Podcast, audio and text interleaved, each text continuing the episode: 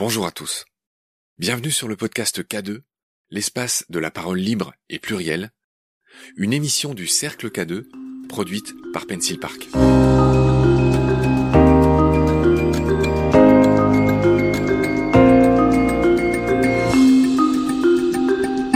Bonsoir à toutes et à tous. Euh, merci de nous rejoindre pour ce nouvel épisode du podcast du Cercle K2. Notre invité ce soir, c'est Ismaël Lemoel, le fondateur d'Eloasso. Et exceptionnellement, ce soir, l'entretien sera animé par Eva Morletto, qui est une journaliste et écrivaine italienne, qui est la correspondante en France du groupe Mondadori et qui fait essentiellement des interviews. C'est ça, Eva hein? Exactement. Je suis très contente d'être ici avec toi, Ismaël Lemoel. Tu es un peu une étoile plus que montante du monde de l'entreprise française. Merci aussi à toi, Marc Mortelmans, et on animera ensemble donc cette interview.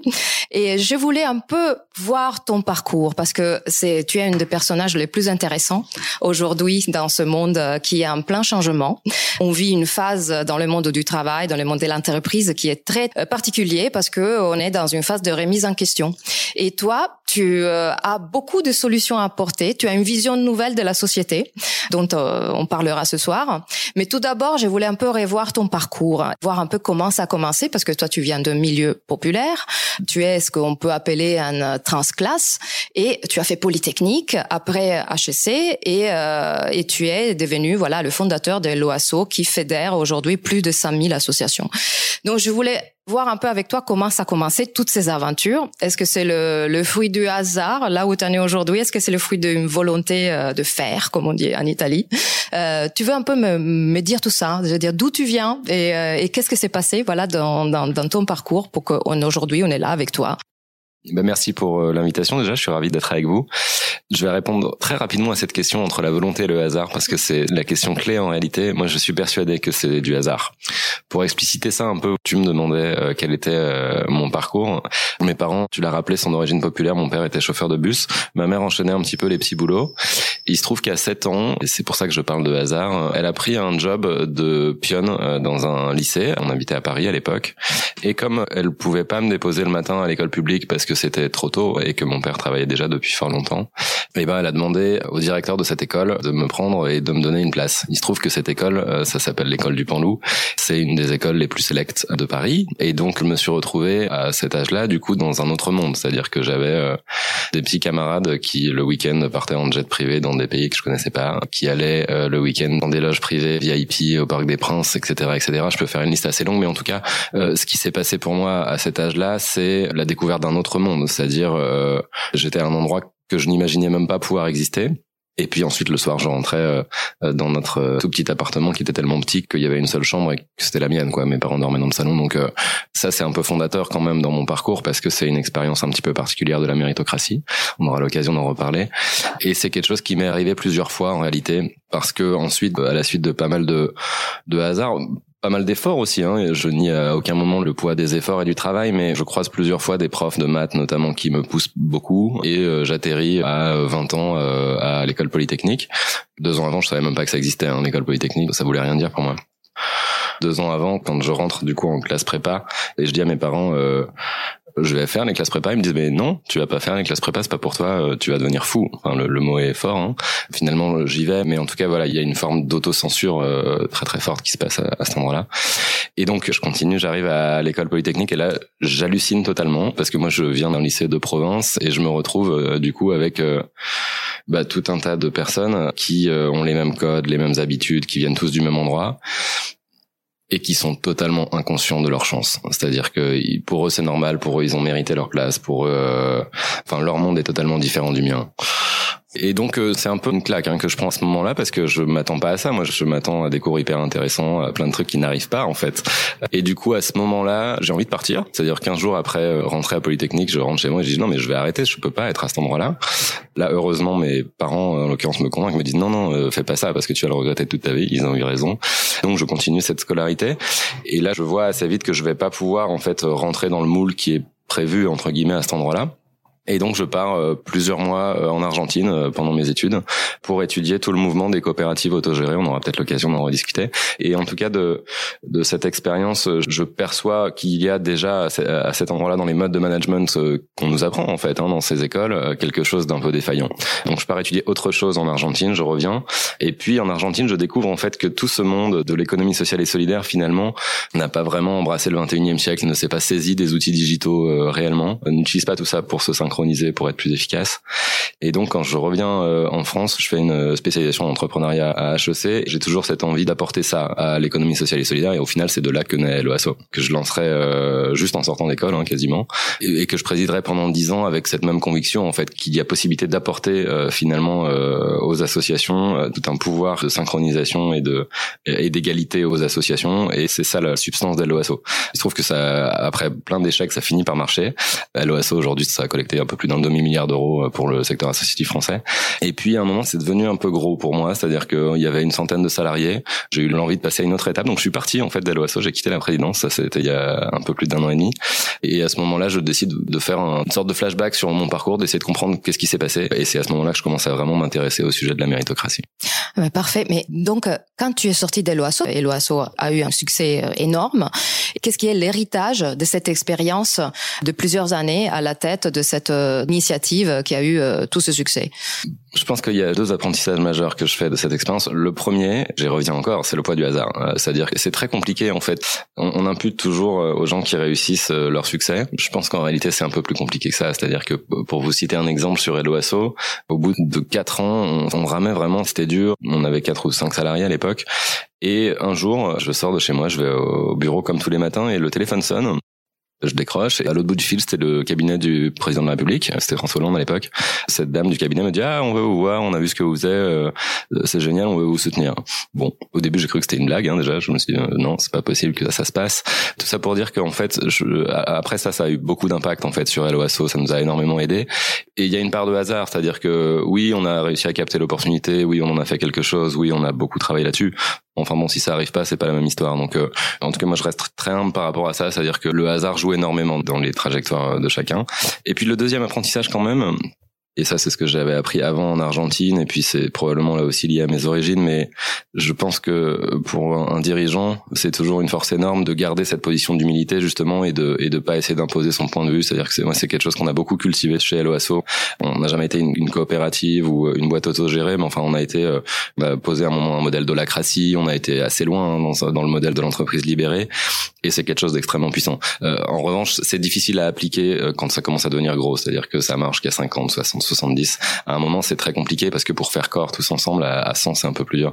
Mais tout ça pour dire qu'en tout cas, sur les petites structures, euh, je trouve qu'il y a vraiment des choses euh, en France qui peuvent être euh, explorées sur une façon de faire autrement l'entreprise que la pyramide hyper descendante qui fonctionne pas en fait, hein, tout simplement. Et quand tu parles du humilité, quand tu parles voilà de hasard, ça lit strictement à ton concept de la méritocratie.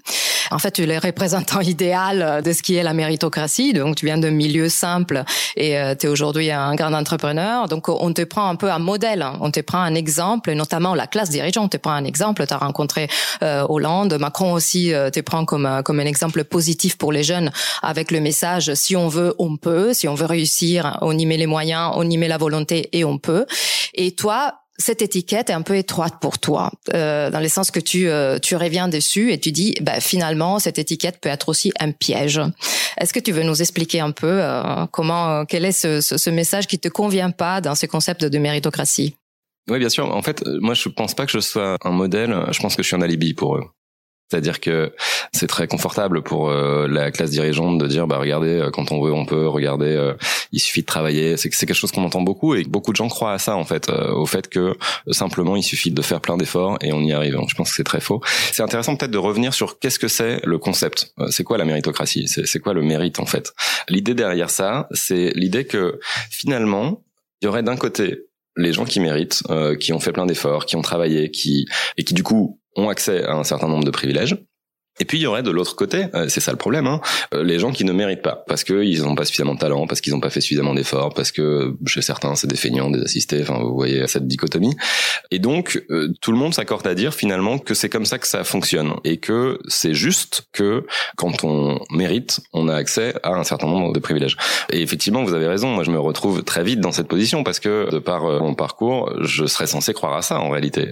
Il se trouve que j'y crois pas du tout parce que précisément, ça manque totalement d'humilité vision-là. Ça manque deux choses en réalité. La première, c'est quand même Bourdieu, c'est-à-dire que depuis euh, les années 60, on sait euh, qu'il y a une reproduction sociale qui est à l'œuvre, qui ne bouge pas, hein, les chiffres ne bougent pas du tout, et euh, que au fond, ce quand on veut, on peut, se heurte au mur de la reproduction sociale. Si aujourd'hui vous naissez dans une famille pauvre, les statistiques montrent que vous avez toutes les chances de rester pauvre, et si vous naissez dans une classe dominante, vous avez toutes les chances là aussi euh, que les privilèges qu'ont vos parents vous soient transmis notamment par les diplômes. Donc il y a ce premier euh, fait euh, qui est que on ne vit pas dans une méritocratie, on vit plutôt aujourd'hui dans une héritocratie et ça c'est un problème. Mais je crois que le problème est plus profond que ça. Je pense qu'en fait le problème c'est que on a tous tendance à penser que ça serait bien de vivre dans une méritocratie. Et en fait, je pense que c'est là qu'est l'erreur un peu ontologique, c'est que ça serait quoi une vraie société méritocratique? Ça serait quoi une société où l'égalité des chances serait réalisée au fond? Parce que vous avez plein évidemment d'associations qui luttent sur ce sujet, qui euh, font plein de programmes pour que des gens s'en sortent, et c'est très bien. Mais si ça arrivait, c'est impossible, mais imaginons ça deux secondes, en fait, ça serait quoi? Ça serait une société où on serait tous d'une certaine façon sur la même ligne de départ, où on aurait réussi à corriger tous les problèmes que la société génère et qui font que c'est inégal, mais ça serait toujours une course. Ça serait toujours euh, à la fin des vainqueurs et des vaincus du système scolaire ou du système de travail. Et donc en fait, ça serait toujours une société injuste.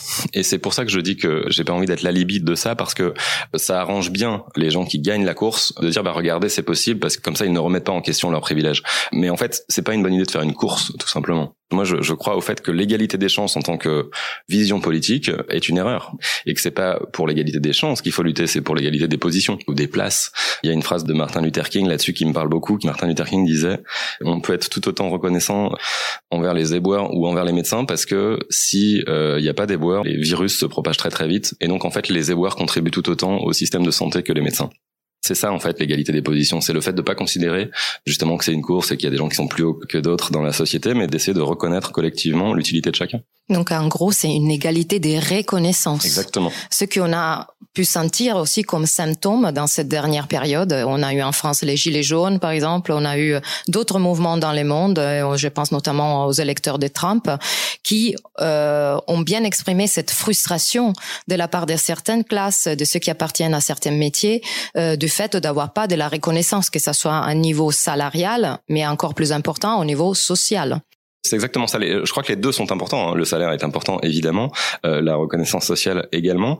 C'est quelque chose qui est politiquement là aussi assez intéressant à regarder. Aujourd'hui, le clivage qui existe politiquement ne se joue plus par la classe, euh, ne se joue plus par euh, par ça. Ça se joue par le diplôme. Euh, c'est-à-dire que, pour le faire très court, aux États-Unis, les gens qui n'ont pas de diplôme votent Trump et les gens qui ont un diplôme votent Biden.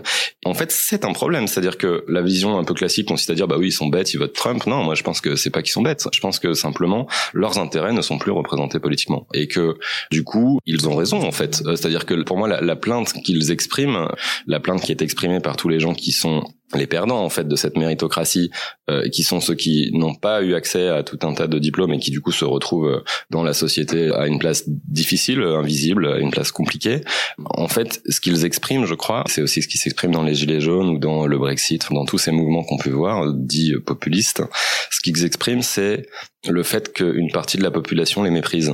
Et je pense qu'ils ont raison et qu'il faut entendre ça. C'est pas pour ça que la sortie politique qu'il propose est bonne, mais en tout cas, ce mépris aujourd'hui, il est totalement inaudible. Oui, parce qu'il y a carrément un clivage à niveau mondial entre les, les grands franges populistes qui émergent un peu partout. Je pense à, Bolsonaro au Brésil, ou voilà, on a eu Trump aux États-Unis. Et ce clivage-là est déterminé, tu dis, aussi par ce mépris de la classe dirigeante qui est bien réel et qui à son tour déterminé par le fait que cette classe dirigeante a grandi dans la conviction d'être meilleure et d'avoir réussi par mérite. Exactement. C'est que la classe dirigeante est convaincue de son propre mérite. Moi, c'est ce que j'ai pu expérimenter à plein d'endroits, à Polytechnique bien sûr, mais ensuite même chez LOSO, le nombre d'entrepreneurs que j'ai pu croiser de la Startup Nation qui sont convaincus d'être super forts et super malins. Moi, je trouve ça atroce personnellement. Et je pense qu'il y a un véritable problème politique à cet endroit-là parce que le populisme, c'est quoi? C'est une vision du monde qui consiste à diviser d'un côté les élites et de l'autre côté ceux qui ne sont pas les élites. Et le problème, c'est qu'aujourd'hui, cette vision du monde, elle est à peu près vraie. Et donc, c'est pour ça que les populistes gagnent. Tout à fait, tout à fait. Et alors, parlons un peu solution. Parce que moi, je sais que voilà, tu milites pour cette académie de futurs leaders. Ça m'intéresse beaucoup, cette institution, parce que finalement, il faut parler solutions. Donc, il faut parler quels seront les dirigeants de demain et quel genre de formation il faut, il faut donner et aussi comment faire pour que le plus grand nombre accède à certaines possibilités. Une chose qui m'avait beaucoup marqué quand tu parlais du Polytechnique, c'est quand tu as dit, et je me retrouve un peu dans ça, quand tu as dit, je savais même pas qu'il y avait le Polytechnique. Et ça, c'est malheureusement aussi le problème de beaucoup de personnes qui viennent dans ces milieux plus populaires non seulement de pas avoir la possibilité de faire certaines choses, mais même pas être au courant qu'il y a certaines possibilités. Donc comment on va faire pour simplifier ces discours pour ces gens et comment on va faire pour former des futurs leaders qui euh, aient d'autres valeurs par rapport à celles qui sont représentées aujourd'hui? Évidemment, c'est la question que je pense beaucoup de gens se posent euh, à gauche en, ce moment, en tout cas. Euh, déjà, peut-être, euh, ça vaut le coup d'expliquer ce que c'est cette académie des futurs leaders, euh, parce que du coup, je suis retourné à l'école depuis quelques semaines et j'ai été d'abord nominé. C'est pas moi qui ai candidaté. Ça me semble pas complètement anecdotique dans le parcours, c'est-à-dire que c'est pas une école où vous pouvez candidater. c'est une école où il y a d'autres gens qui disent ça serait bien que cette personne aille faire ça. Puis ensuite, il y a quand même un oral pour défendre un peu ses idées son projet. Et c'est une école où il y a assez peu de savoir théorique en réalité, mais qui essaye plutôt de faire travailler. Euh, pour moi, c'est un peu un anti-ENA en fait, c'est-à-dire que c'est euh, c'est une école qui essaye de faire travailler ces étudiants sur leur façon d'exercer leur leadership et du coup euh, non pas sur un truc très technocratique de qu'est-ce qu'il faut faire qu'est-ce qui est le plus intelligent qu'est-ce qui etc mais plutôt comment je fais pour être moi bien dans ma posture de leadership à l'aise et du coup pour l'exercer différemment. C'est pas une question d'intelligence en fait, c'est juste une question d'émotion. C'est ça qu'on travaille. La première réponse à votre question en fait c'est celle-là, c'est que je pense qu'il faut former toute une génération euh, de dirigeants qui vont pas aller exercer du pouvoir euh, juste parce qu'ils ont un désir de pouvoir un peu malsain, mais euh, parce qu'ils ont envie de changer des choses. Ça peut paraître un peu bête, mais c'est quand même la première réponse qu'on peut faire. Ensuite, j'en ai une seconde tout de même sur la méritocratie parce que ça reste un modèle, c'est-à-dire qu'on a tous un peu cette vision euh, que c'est juste de, de, prendre euh, les meilleurs euh, à n'importe quel endroit. Et évidemment, quand vous cherchez un plombier, bah, vous avez envie d'avoir le meilleur plombier. Donc tout le monde raisonne comme ça. Et je pense que la méritocratie irrigue vraiment énormément tous nos processus mentaux, nos processus de sélection, nos processus euh, de décision en réalité. Et que pour changer ça, c'est pas complètement simple, mais il y a, quand même deux trois euh, deux trois idées qui euh, sont intéressantes, notamment une qui a été apportée il y a quelques mois par Michael Sandel, qui est un philosophe américain. Je souscris vraiment énormément à cette vision on va prendre l'exemple de Polytechnique puisque c'est celui que je connais, mais euh, qui prend l'exemple de la sélection qu'il réalise à Yale, euh, qui est une grande université américaine. il dit bon bah voilà, on, on prend euh, chaque année 50 000 étudiants. Dans ces 50 000, on finit par en sélectionner 2000. Et à la fin, moi, je me demande toujours si je prenais les 50 000 fiches que je les jetais en bas d'un escalier et que j'en prenais 2000, j'aurais pas une promo aussi bien. Et donc, euh, il aboutit euh, à l'idée de dire, bah, en fait, on pourrait très bien, au lieu d'essayer de, faire une pyramide et de prendre les meilleurs, on pourrait faire des processus de sélection où on tire au sort. Pour prendre l'exemple que moi je connais de Polytechnique, on pourrait très bien dire, bah, au lieu de prendre les 500 meilleurs en maths d'une génération, on n'en prend pas 500, on en prend 5000, euh, puis on en tire un sur 10. Parce qu'au final, ça change rien d'être très très bon en maths. ça change pas grand chose en fait. Quand on fait cette proposition, ça a l'air un peu stupide en première approche. Euh, on dit mais euh, c'est complètement injuste parce qu'on est tellement imbibé de méritocratie qu'on se dit bah non euh, ça n'a pas de sens. En fait ça en a un.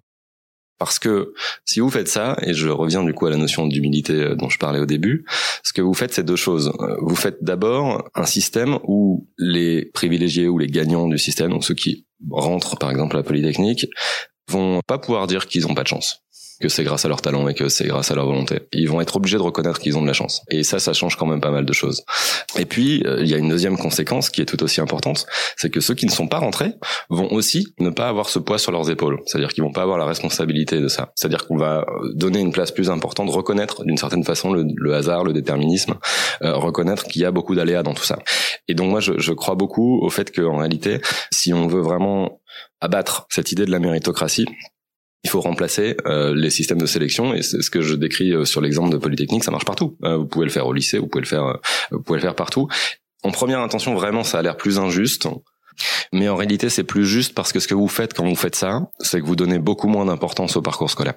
Mais donc, euh, finalement, l'exemple que vous faites de l'université, ça peut être un micro-exemple pour la société tout entière. En faisant de façon que ces futurs dirigeants prennent l'idée du fait qu'ils ont eu de la chance, tout simplement. Déjà, c'est une injection d'empathie pour eux qui doivent reconnaître aux autres. Et aussi, euh, l'autre, le, le revers de la médaille, en fait, ceux qui réussissent pas, et c'est le grand problème de la société, cette sorte de complexe du dire, OK, j'ai pas réussi parce que j'ai pas le potentiel, parce que j'ai pas les capacités, etc. Et ça, c'est aussi un autre, un autre gros problème. Bien sûr, c'est le problème principal en fait de la méritocratie. Les gagnants globalement vivent assez bien hein, dans une méritocratie. Le problème, c'est que les perdants vivent très mal et que euh, le revers de la médaille de la méritocratie, c'est exactement celui que vous décrivez.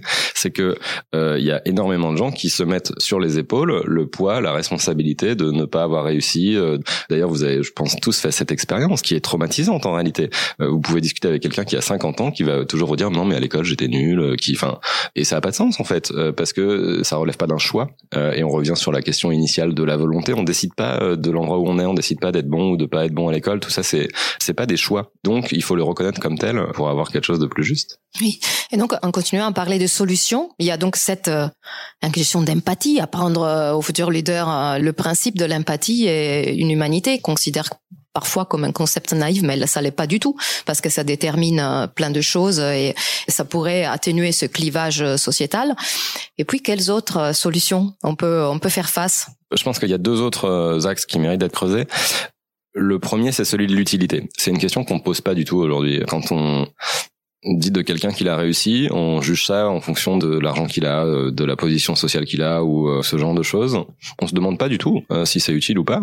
Je vais vous donner un exemple un peu bête, mais le le patron de Facebook, tout le monde se dit qu'il a réussi, c'est un modèle, etc. Enfin, moi, je trouve que c'est pas très clair que l'impact de Facebook il est positif pour nos sociétés, que c'est utile, quoi. Il me semble que ce qui se passe en fait, c'est que il n'y a pas de lien du tout entre la valeur qu'on crée financière euh, et l'utilité que ça a pour la société, pour le bien commun. Et donc les gens qui se retrouvent dans des situations de succès, de pouvoir, de réussite, sont juste des gens qui ont réussi à capter euh, cet argent mais pas forcément des gens qui ont été utiles pour le bien commun. Euh, et je pense que c'est cette question-là qu'il faut reposer, c'est-à-dire le fait que on, et notamment l'État, euh, devrait euh, soutenir et juger la réussite des gens en fonction de ça, en fonction de s'ils sont utiles pour l'ensemble des autres gens de cette société. Donc dans ces cas-là, on payerait Zuckerberg euh, 1000 euros par mois et une infirmière euh, de en 000. en tout cas, dans ces cas-là, ça serait beaucoup plus acceptable et ça fait une transition parfaite avec mon second point. Ça, ça serait beaucoup plus acceptable de taxer énormément Zuckerberg ou les Zuckerberg français. C'est-à-dire que dès lors que qu'on reconnaît l'importance de l'utilité, et c'est ce qu'on a pu entrevoir d'ailleurs tous euh, pendant le Covid. Dès lors qu'on pose le fait que bah oui, euh, les infirmières sont utiles, bah oui, les éboueurs sont utiles, bah oui, les les femmes de ménage sont utiles, etc., etc. La liste peut être euh, très longue.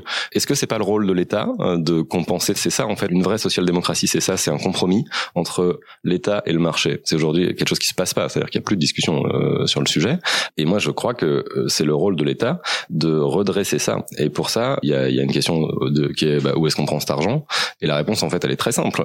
c'est des débats qui qui sont en train de vaguement d'émerger pour la présidentielle, c'est sur l'héritage. C'est-à-dire qu'à un moment, est-ce que ça a un sens Et on revient à la notion de mérite. Est-ce que ça a un sens que quelqu'un naisse avec 10 millions? Je crois pas que ça a un sens même que quelqu'un naisse avec 2 millions, je crois pas non plus. C'est-à-dire au fond, cette injustice de naissance, euh, c'est le rôle de l'État de la redresser. Oui. Et là, il y a une masse d'argent colossale. Donc, euh, utiliser le levier financier euh, à travers de la politique mm. pour pouvoir adresser ça. À propos mm. de politique, euh, est-ce que tu as l'intention du coup de t'engager politiquement?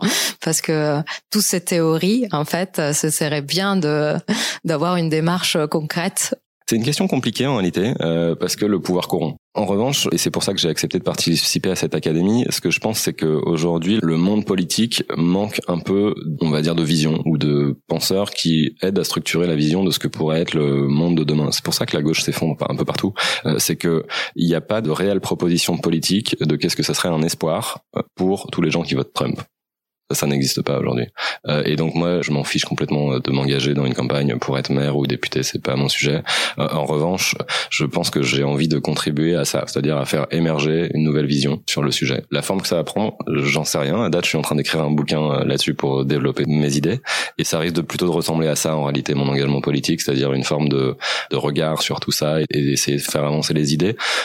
Après, la bataille politique euh, politicienne m'intéresse pas beaucoup en réalité. Merci Ismaël, merci pour avoir participé à ce premier épisode du podcast. On te retrouvera pour le deuxième, pour tout ce que tu nous raconteras de très intéressant encore une fois. Et merci encore. Merci à vous. Salut Ismaël. C'est la fin de cet épisode. Merci de l'avoir écouté. Il est proposé par le Cercle K2 et produit par l'agence Pencil Park. K2 est un espace de rencontre et de partage dans un monde qui gagne à créer des ponts entre toutes les disciplines. Nous nous retrouvons très vite pour un prochain épisode. Merci. Au revoir.